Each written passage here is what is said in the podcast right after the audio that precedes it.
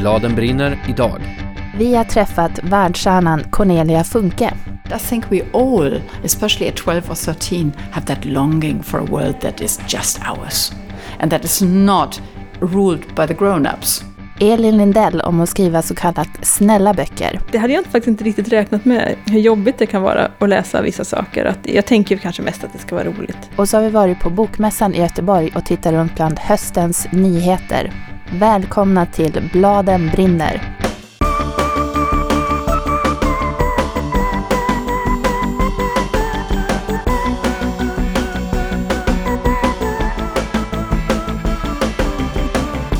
Det är två veckor sedan första avsnittet av Bladen brinner släpptes nu Johanna. Hur har de veckorna varit? De har varit fina. vi målade ju nämligen naglarna och åkte till bokmässan. Och när vi satt på tåget så började det komma respons på det första avsnittet. För folk var verkligen jättesnabba med att börja lyssna. Och all respons har varit otroligt fin. Eh, och den har strömmat in överallt och det är flera tusen som har lyssnat. Så man kan verkligen säga att det har varit medvind i två veckor. Och det är ju himla härligt. Det är fruktansvärt härligt. Vi är verkligen jätte, jätteglada. Alltså glada och förvånade. Och också otroligt peppade på att spela in fler avsnitt nu när det är så många som vill lyssna. Idag ska vi göra det här i Bladen brinner. Vi kastar oss mellan Cornelia Funkes fantasy till Elin Lindells helt vanliga vardagar. Jag heter Johanna Lindbäck. Och jag heter Lisa Bjärbo.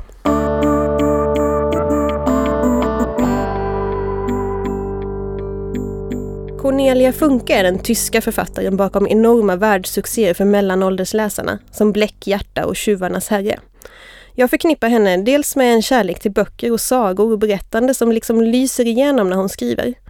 Överallt i hennes texter finns det dammiga travar med böcker och uppslagna bokpärmar och överfyllda bokhyllor. Och de spelar ofta en väldigt central roll i handlingen på ett eller annat sätt. Men jag förknippar henne också med fantasy och detaljrika äventyr och spännande plotter som ligger rätt så långt ifrån åtminstone mitt vanliga liv. Och eh, det försökte jag säga till henne när jag träffade henne för några veckor sedan. Att hon skriver berättelser som ligger rätt långt ifrån diskbänksrealism och vår verkliga vardag.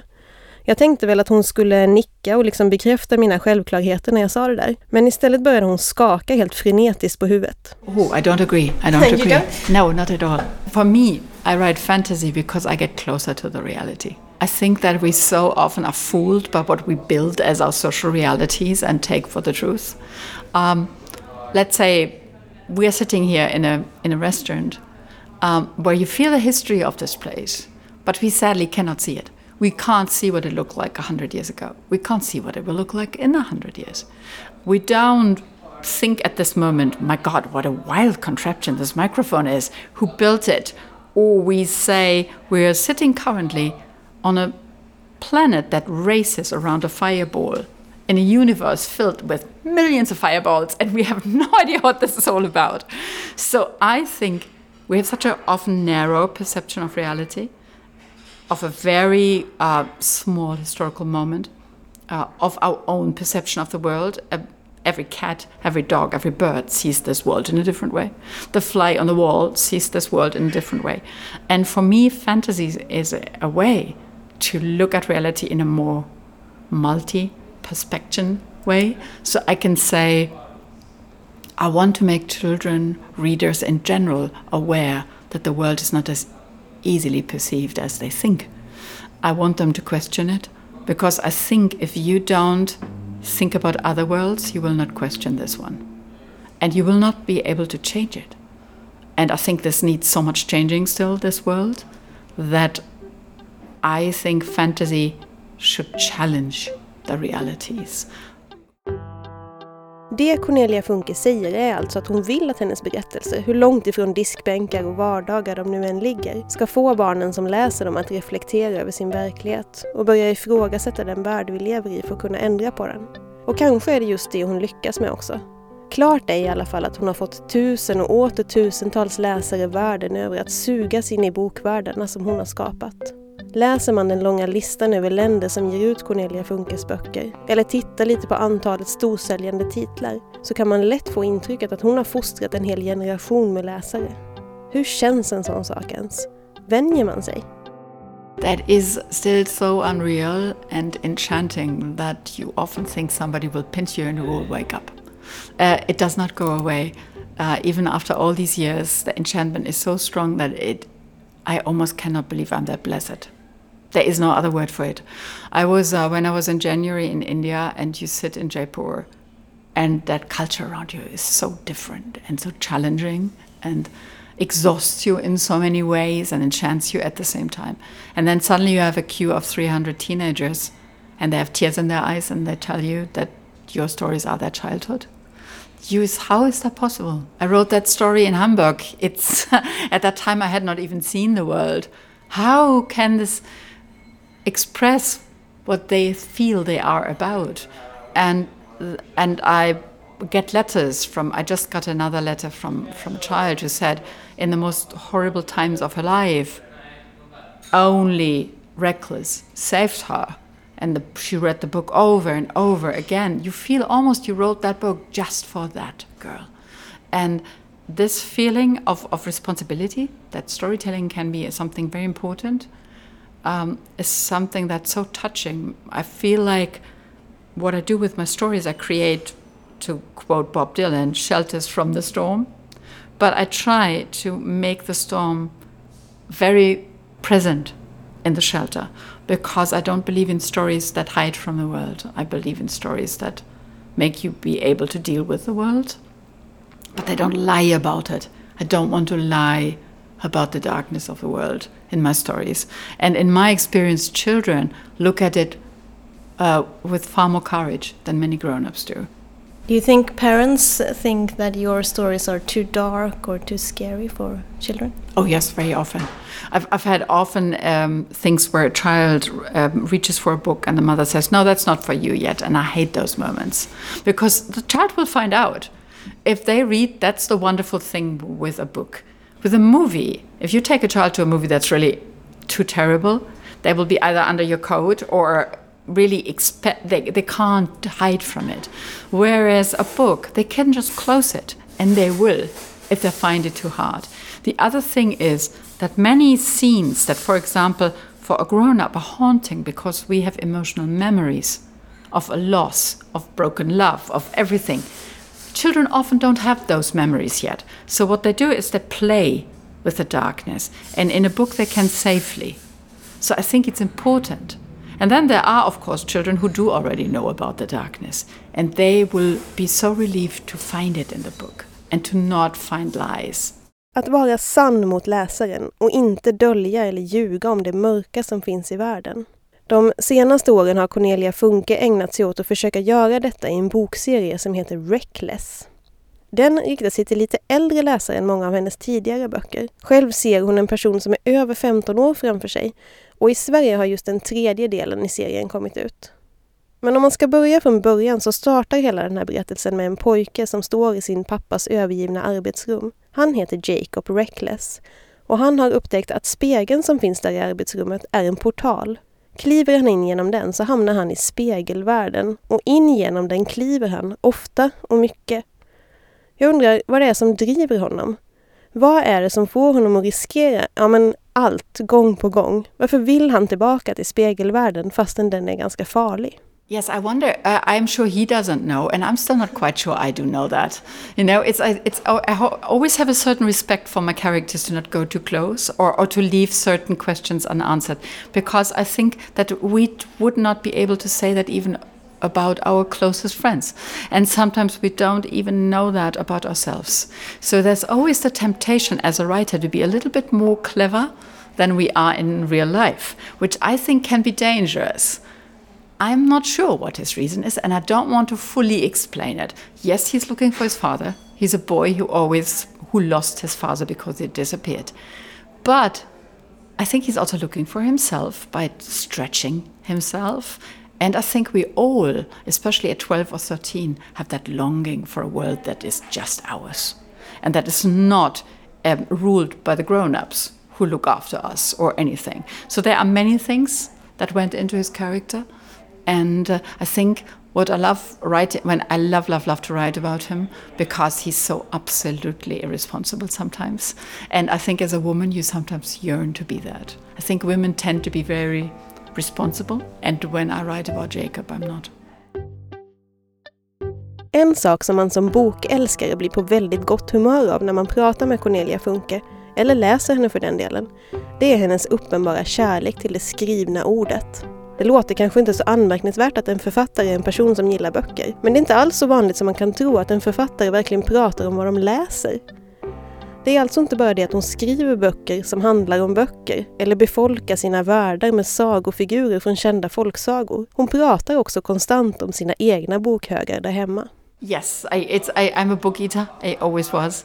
I was raised in a small, little, ugly town in Germany, and I felt the world was so small and so narrow. And to go to the library and have thousands of books, and they all were for me like windows and doors. And I try to make that visible for children who don't like to read. You know, and they all have to find their doors and their windows, and sometimes there can be music, art, of any kind. Um, sometimes it's sports for some of them, but there must be a passion that opens those windows. If you don't have that, you sit in a box. And for me, it was books. It was always my favorite drug. Det där var alltså Cornelia Funke, författaren bakom serien Reckless, där den tredje boken Det gyllene garnet precis har kommit ut på svenska. Hur var det att träffa henne, Lisa? det var jättebra, hon var ju supertrevlig. Och en sak som hon sa innan jag hade fått på Eh, inspelningsutrustningen var ganska intressant. Och det, hon är ju tysk men hon bor i USA. Och där berättar hon att det är så stor skillnad för att där har de inte alls samma så hierarki mellan de olika genrerna som vi kanske har i Europa eller i Sverige. Att det finns inget så snack om att fantasy är lite eh, anses vara sämre litteratur eller att deckare skulle vara någonting som man bara läser för underhållning eller att chick lite liksom, ja det är bara, det är inte lika fint som vad det nu kan vara. Utan där är det mer så tillåtande att man bara läser allt och diskuterar allt på ungefär samma nivå. Tyckte det lät som en utopi. Ja, men håller vi inte på att närma oss? Ja, jag hoppas verkligen det. Jag tycker det. Nu säger vi det. Vi närmar oss.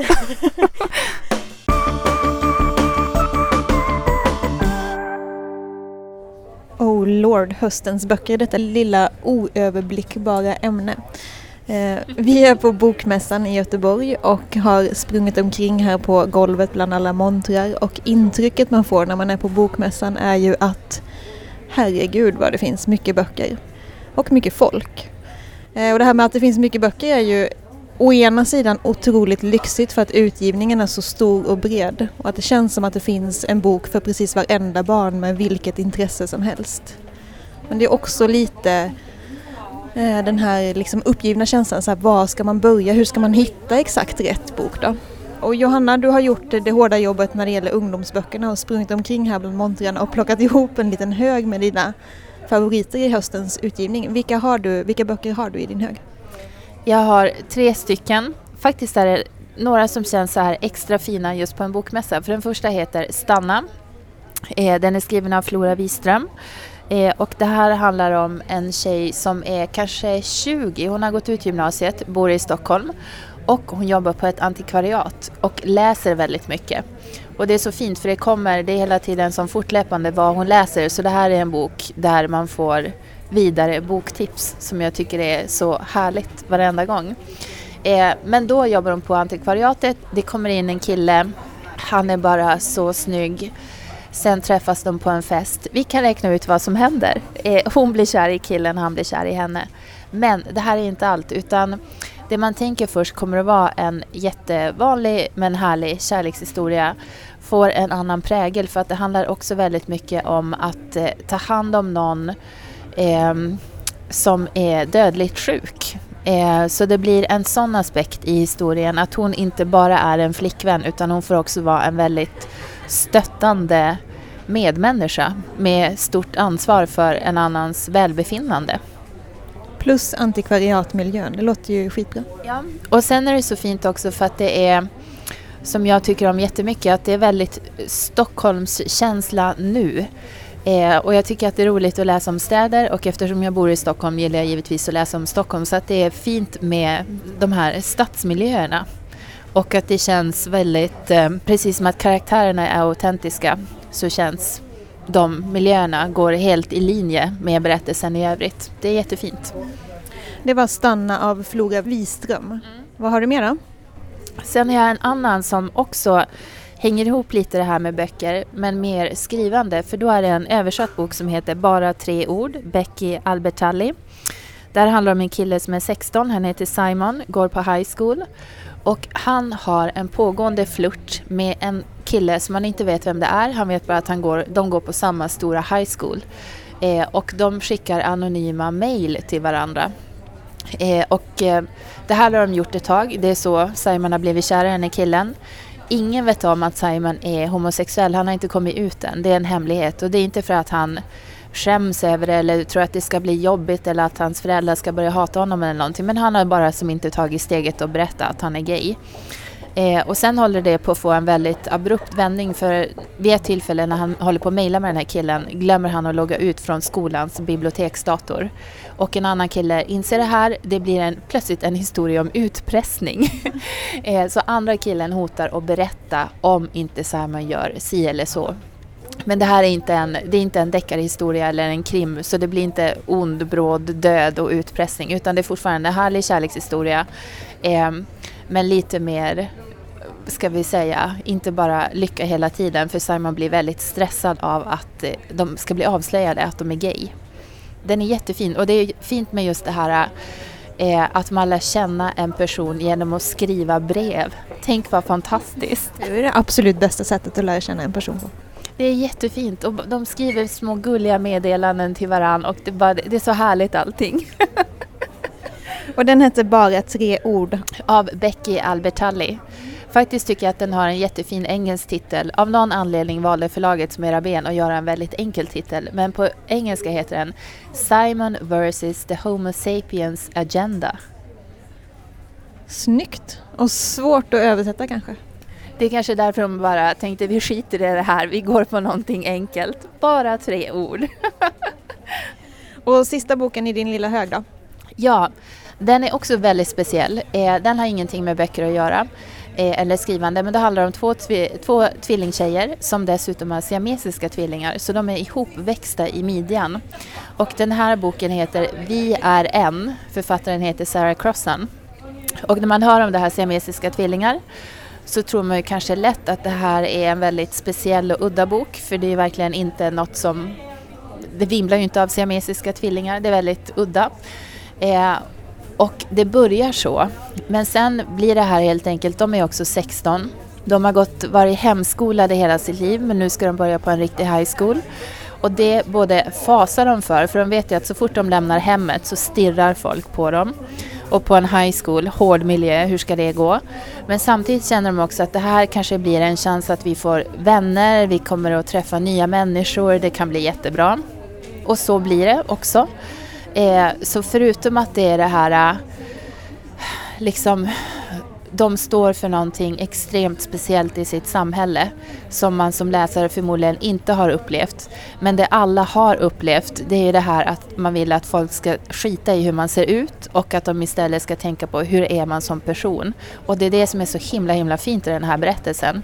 Precis som det alltid är, om man lär känna en person som har någonting eh, som kan stå i vägen så efter tio minuter så tänker man inte på det längre för då har man börjat förstå hur är människan under det där. Den är jätte, jättefin. Ja, och det här är en berättelse som är prosalyrik. Eh, så när man ser boken ser den jättetjock ut eh, och man tänker kanske oj, det här kommer att ta lång tid att läsa.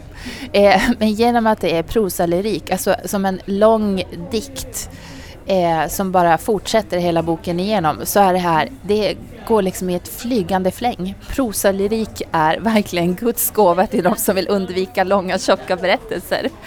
Prosalyrik for the win. Eh, det går in lite i, i, en spaning som jag har gjort när jag har sprungit omkring här bland alla böcker. Eh, det, och det är att det helt plötsligt kommer väldigt mycket dikter eller poesi för barn och faktiskt unga. Och det känns som en sån grej som det faktiskt inte har funnits så himla mycket av de senaste åren. Men nu helt plötsligt så har det bara poppat upp, det här är mitt intryck i alla fall, att det verkligen har exploderat, att det finns eh, nästan eh, överallt så finns det dikter för barn nu. Och bland annat så har jag eh, tittat på eh, en jättefin som heter Under ett rabarberblad av Lena Sjöberg. Och sen har jag sett en som, eller det finns en som heter Halsen rapar hjärtat slår, rim för 0 till 100 år av Lisen och Emma Adbåge som jag verkligen, verkligen tycker skitmycket om. Som är så här dikter om allt i livet och man kan verkligen ha, ja det stämmer att den är från 0 till 100 år, jag tycker att den passar för vuxna också.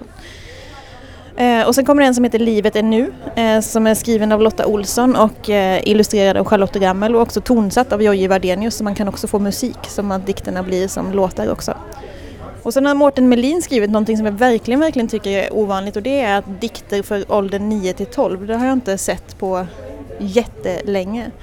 Men den eh, är jätte, jättefin och den heter Att vara eller inte vara. Och sen så har jag också, eh, igår så intervjuade jag Ulf Stärk och då pratade vi om hans eh, diktbok som heter Djur som ingen sett utom vi, som är skriven av honom och illustrerad av Linda Bondestam och den är så himla himla fin. Och den fick jag också kika på eftersom jag var med under pratet och lyssnade och den var så verkligen fin. Eh, jättefina illustrationer och jättefina låtsasdjur så det här är inte djur typ elefant utan det är helt påhittade varelser. Och det tog bort min, för det pratade ni om igår när ni diskuterade på scen, att man kan lätt känna sig lite tveksam inför att läsa lyrik för att man tänker det här fattar jag inte. Och det är alltid min grundinställning när någon säger lyrik så tänker jag oj oj oj det här blir svårt, det är för avancerat för mig. och den här boken är verkligen inte alls avancerad. Jo den är avancerad men inte på det sättet som blir oförståeligt. Nej, och han pratade också då väldigt mycket om att så här, måste man ens förstå, vad är det ens att förstå en dikt? Och jag tänker att det här bildningskomplexet som jag också har när det gäller poesi, att så här, jag vågar inte ens närma mig en dikt för att jag tror att jag är för korkad. Det tänker jag mig lite att barn kanske är befriade från, så att de har lättare så här, det här är en text som vilken som helst och jag behöver inte fatta den och det kan låta kul i munnen och det kan räcka med det. Förutom de som vi har pratat om nu, har du några andra titlar i höstens utgivning som du skulle vilja bara slänga ur dig nu? Ja, då kan jag säga Petter Lidbeck, Det vita huset, som är en 9-12 deckare. Och den är ett mästerverk i att skriva kort men väldigt, väldigt mycket ångest och väldigt mycket rädsla. Jag skulle också vilja slänga ur mig tipset att man ska kolla upp Jenny Jägerfeldts senaste bok som är en bok för 9-12. Det är nog hennes första för den målgruppen tror jag. Den heter Brorsan är kung och den är asbra. Jag håller med, den är verkligen bra. Eh, och en känsla som man får här, eller snarare man får det här så fort det blir höst och det kommer böcker. Men man får det speciellt mycket om man går på bokmässan och ser alla dessa böcker vid ett och samma tillfälle. Och det är nämligen så här, kan inte utgivningen ta ett stopp i fem år nu så jag kommer att hinna läsa i kapp för jag pallar inte alla böcker som har kommit som bara väller in och är jättebra. Vi åker härifrån som vanligt med astunga resväskor och eh, en känsla av att så här, fasen vad härligt ändå det ska bli att läsa allt det Verkligen. Eh, så att om man är intresserad av nya bra böcker så är det, det känns som att den här hösten 2016 är en guldgruva.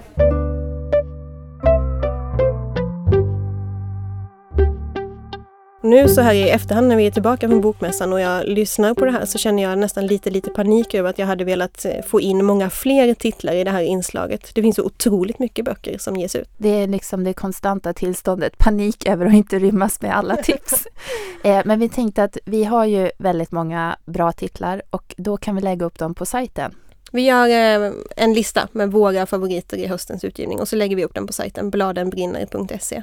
Och så har vi också fått lite frågor om de här scensamtalen som vi gjorde på Bokmässan. Vi var ju där bland annat för att intervjua författare på olika scener.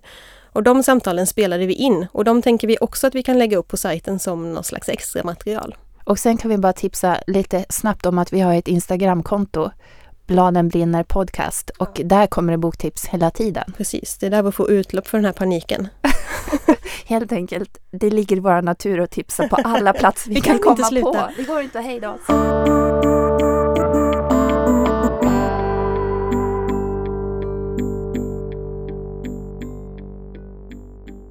Detta är snärtiga, snälla och roliga böcker. Så står det på baksidan av Elin Lindells serie om nioåriga Gördis. Och det där är ett citat ur en recension i Dagens Nyheter. Men vad betyder det då att skriva snälla böcker? Och vem är Gördis? Hon är nio år. Hon är ganska vanligt barn eh, i en ganska vanlig familj i en ganska vanlig stad. Som det står på baksidan till den första boken. Hjördis är, eh, har inte mycket att klaga på. Hon har det bra. Hon har en väldigt trygg tillvaro egentligen. Eh, och det är kanske därför som de här sakerna som händer får så stora konsekvenser för henne. Och egentligen om man tänker på henne så är hon ganska osympatisk till och med. Hon ljuger, hon är väldigt missundsam. Eh, hon eh, ja, är svartsjuk och svär åt sina kompisar och sådär. Men eh, hon är nog också precis som vem som helst. Missundsam och osympatisk alltså. Jag är verkligen inte så säker på att jag håller med. Men fyra böcker har det i alla fall hunnit bli om den här nioåringen. Den första heter Borttappat katt, kompis, kalsong. Efter den kom Efterlysta, Harry Hansson och jag. Och sen kom Hemligt, Gördis hjärta Harry. Och den fjärde och senaste som släpptes nu innan sommaren heter Upphittat, Tiger och Silverfisk. Böckerna är tänkta för en läsare på 6 till 8 år ungefär. Och så här säger Elin Lindell när jag frågar henne vad hon hade för plan med de här böckerna när hon satte sig ner för att skriva den första delen.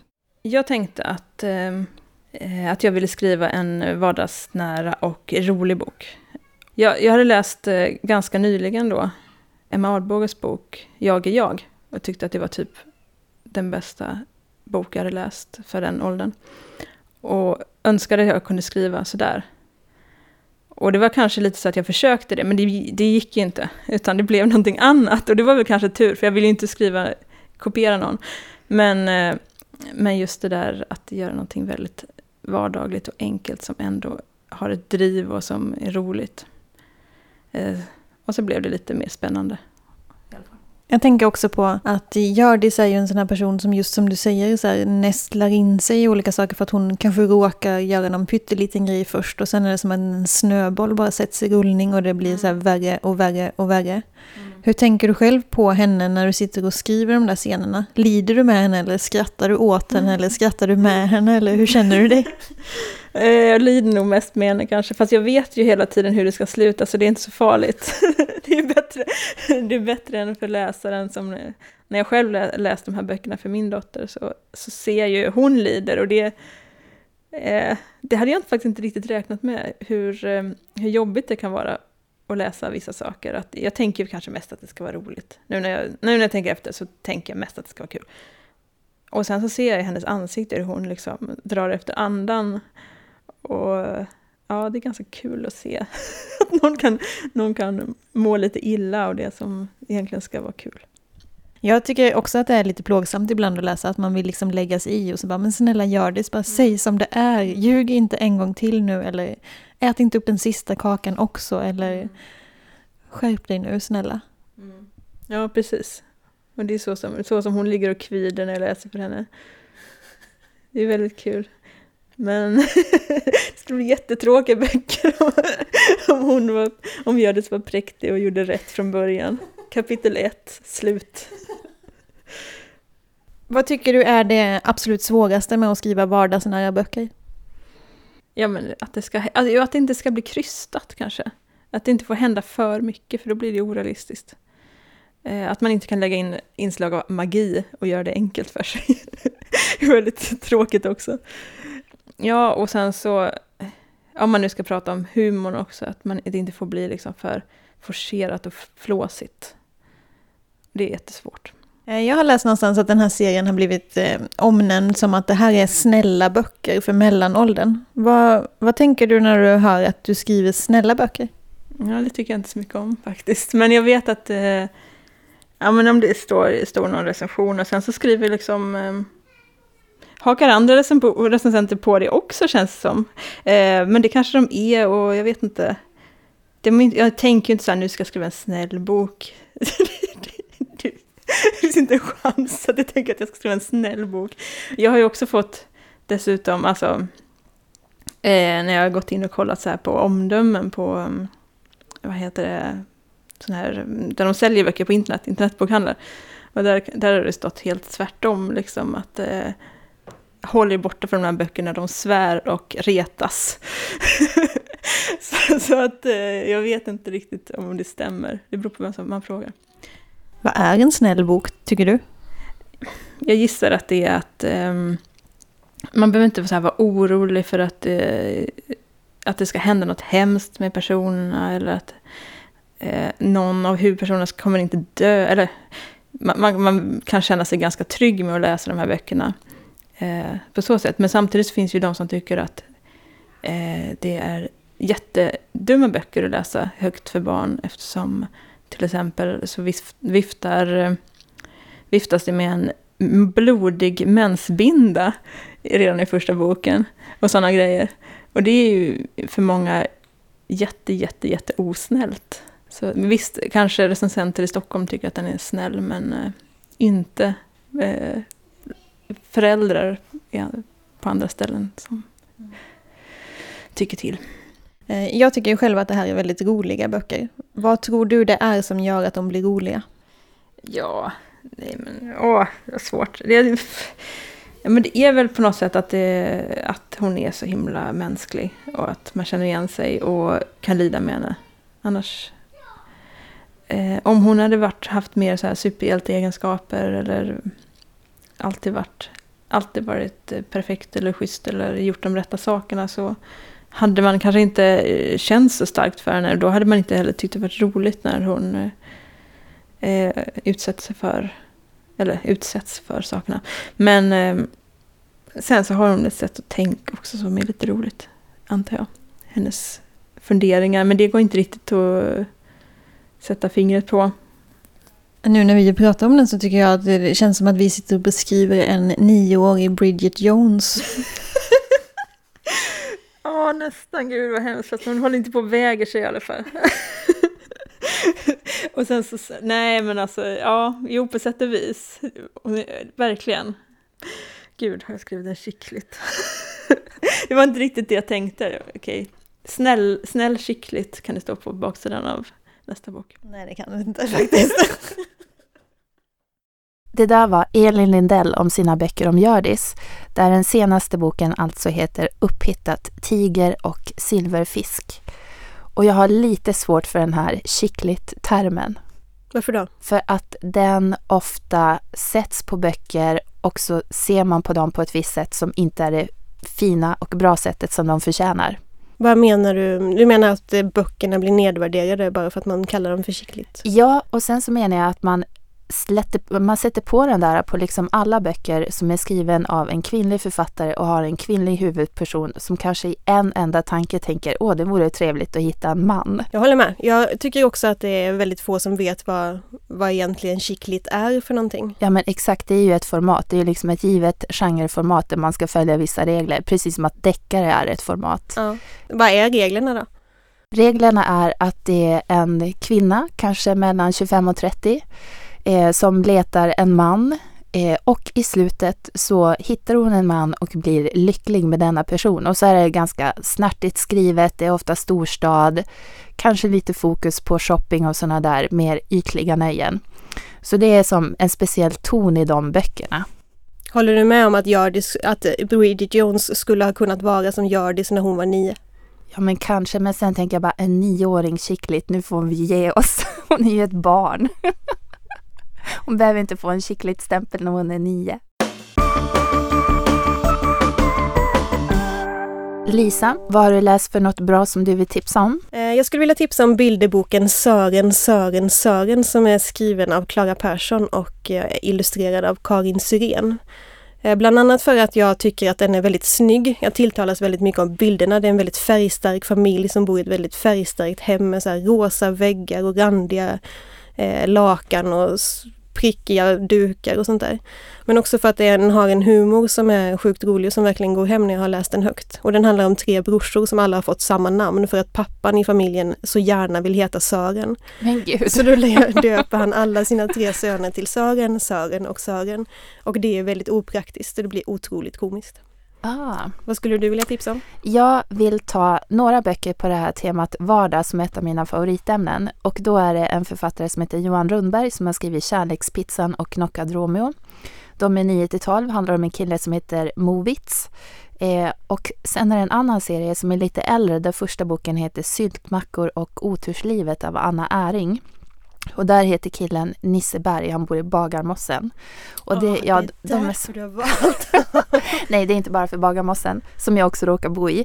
Eh, men de här böckerna är jättefina just för att det är så här vanliga personer, eh, de är mänskliga, de har uppgångar, nedgångar, de svär, de håller på, allt det där som man tycker om. Och så är det liksom bara den här skola, kompisar, familj. De är så himla fina. Ja, håller med dig, de är jättebra. Och när vi frågade Cornelia Funke om boktips så sa hon så här. Maybe one I would like to recommend, and that is, uh, which is not that known as in America. Uh, in Europe, maybe it's the same true in uh, Sweden, and that is Neil Gaiman's The Graveyard Book. I think he does that thing. He starts with the most grueling, dark beginning. I, am not sure I would have dared to have a whole family murdered in the first chapter and the baby crawling into the graveyard. But it is so beautiful and so compassionate, and he's just one of the most brilliant storytellers at the moment working. Det där var alltså Cornelia Funke igen och boken som hon tipsade om här av Neil Gaiman, den heter Kyrkogårdsboken på svenska. Mm, och så här sa Elin Lindell. Då vill jag tipsa om Hedvig-böckerna av eh, Frida Nilsson. Som är väldigt mysiga och roliga och eh, lite spännande. De är lite sådär som jag själv skulle vilja skriva. Hon skriver väldigt bra. Och med det här så sätter vi punkt för det andra avsnittet av podden. Bladen brinner görs i samarbete med kidsread.se, Mediagymnasiet i Nacka Strand, Dieselverksans bibliotek och en rad bokförlag, nämligen Rabén Sjögren, Bonnier Carlsen, Alfabeta, Opal, Lilla Piratförlaget, B. Wahlströms och Bergs bokförlag. Tack snälla alla ni!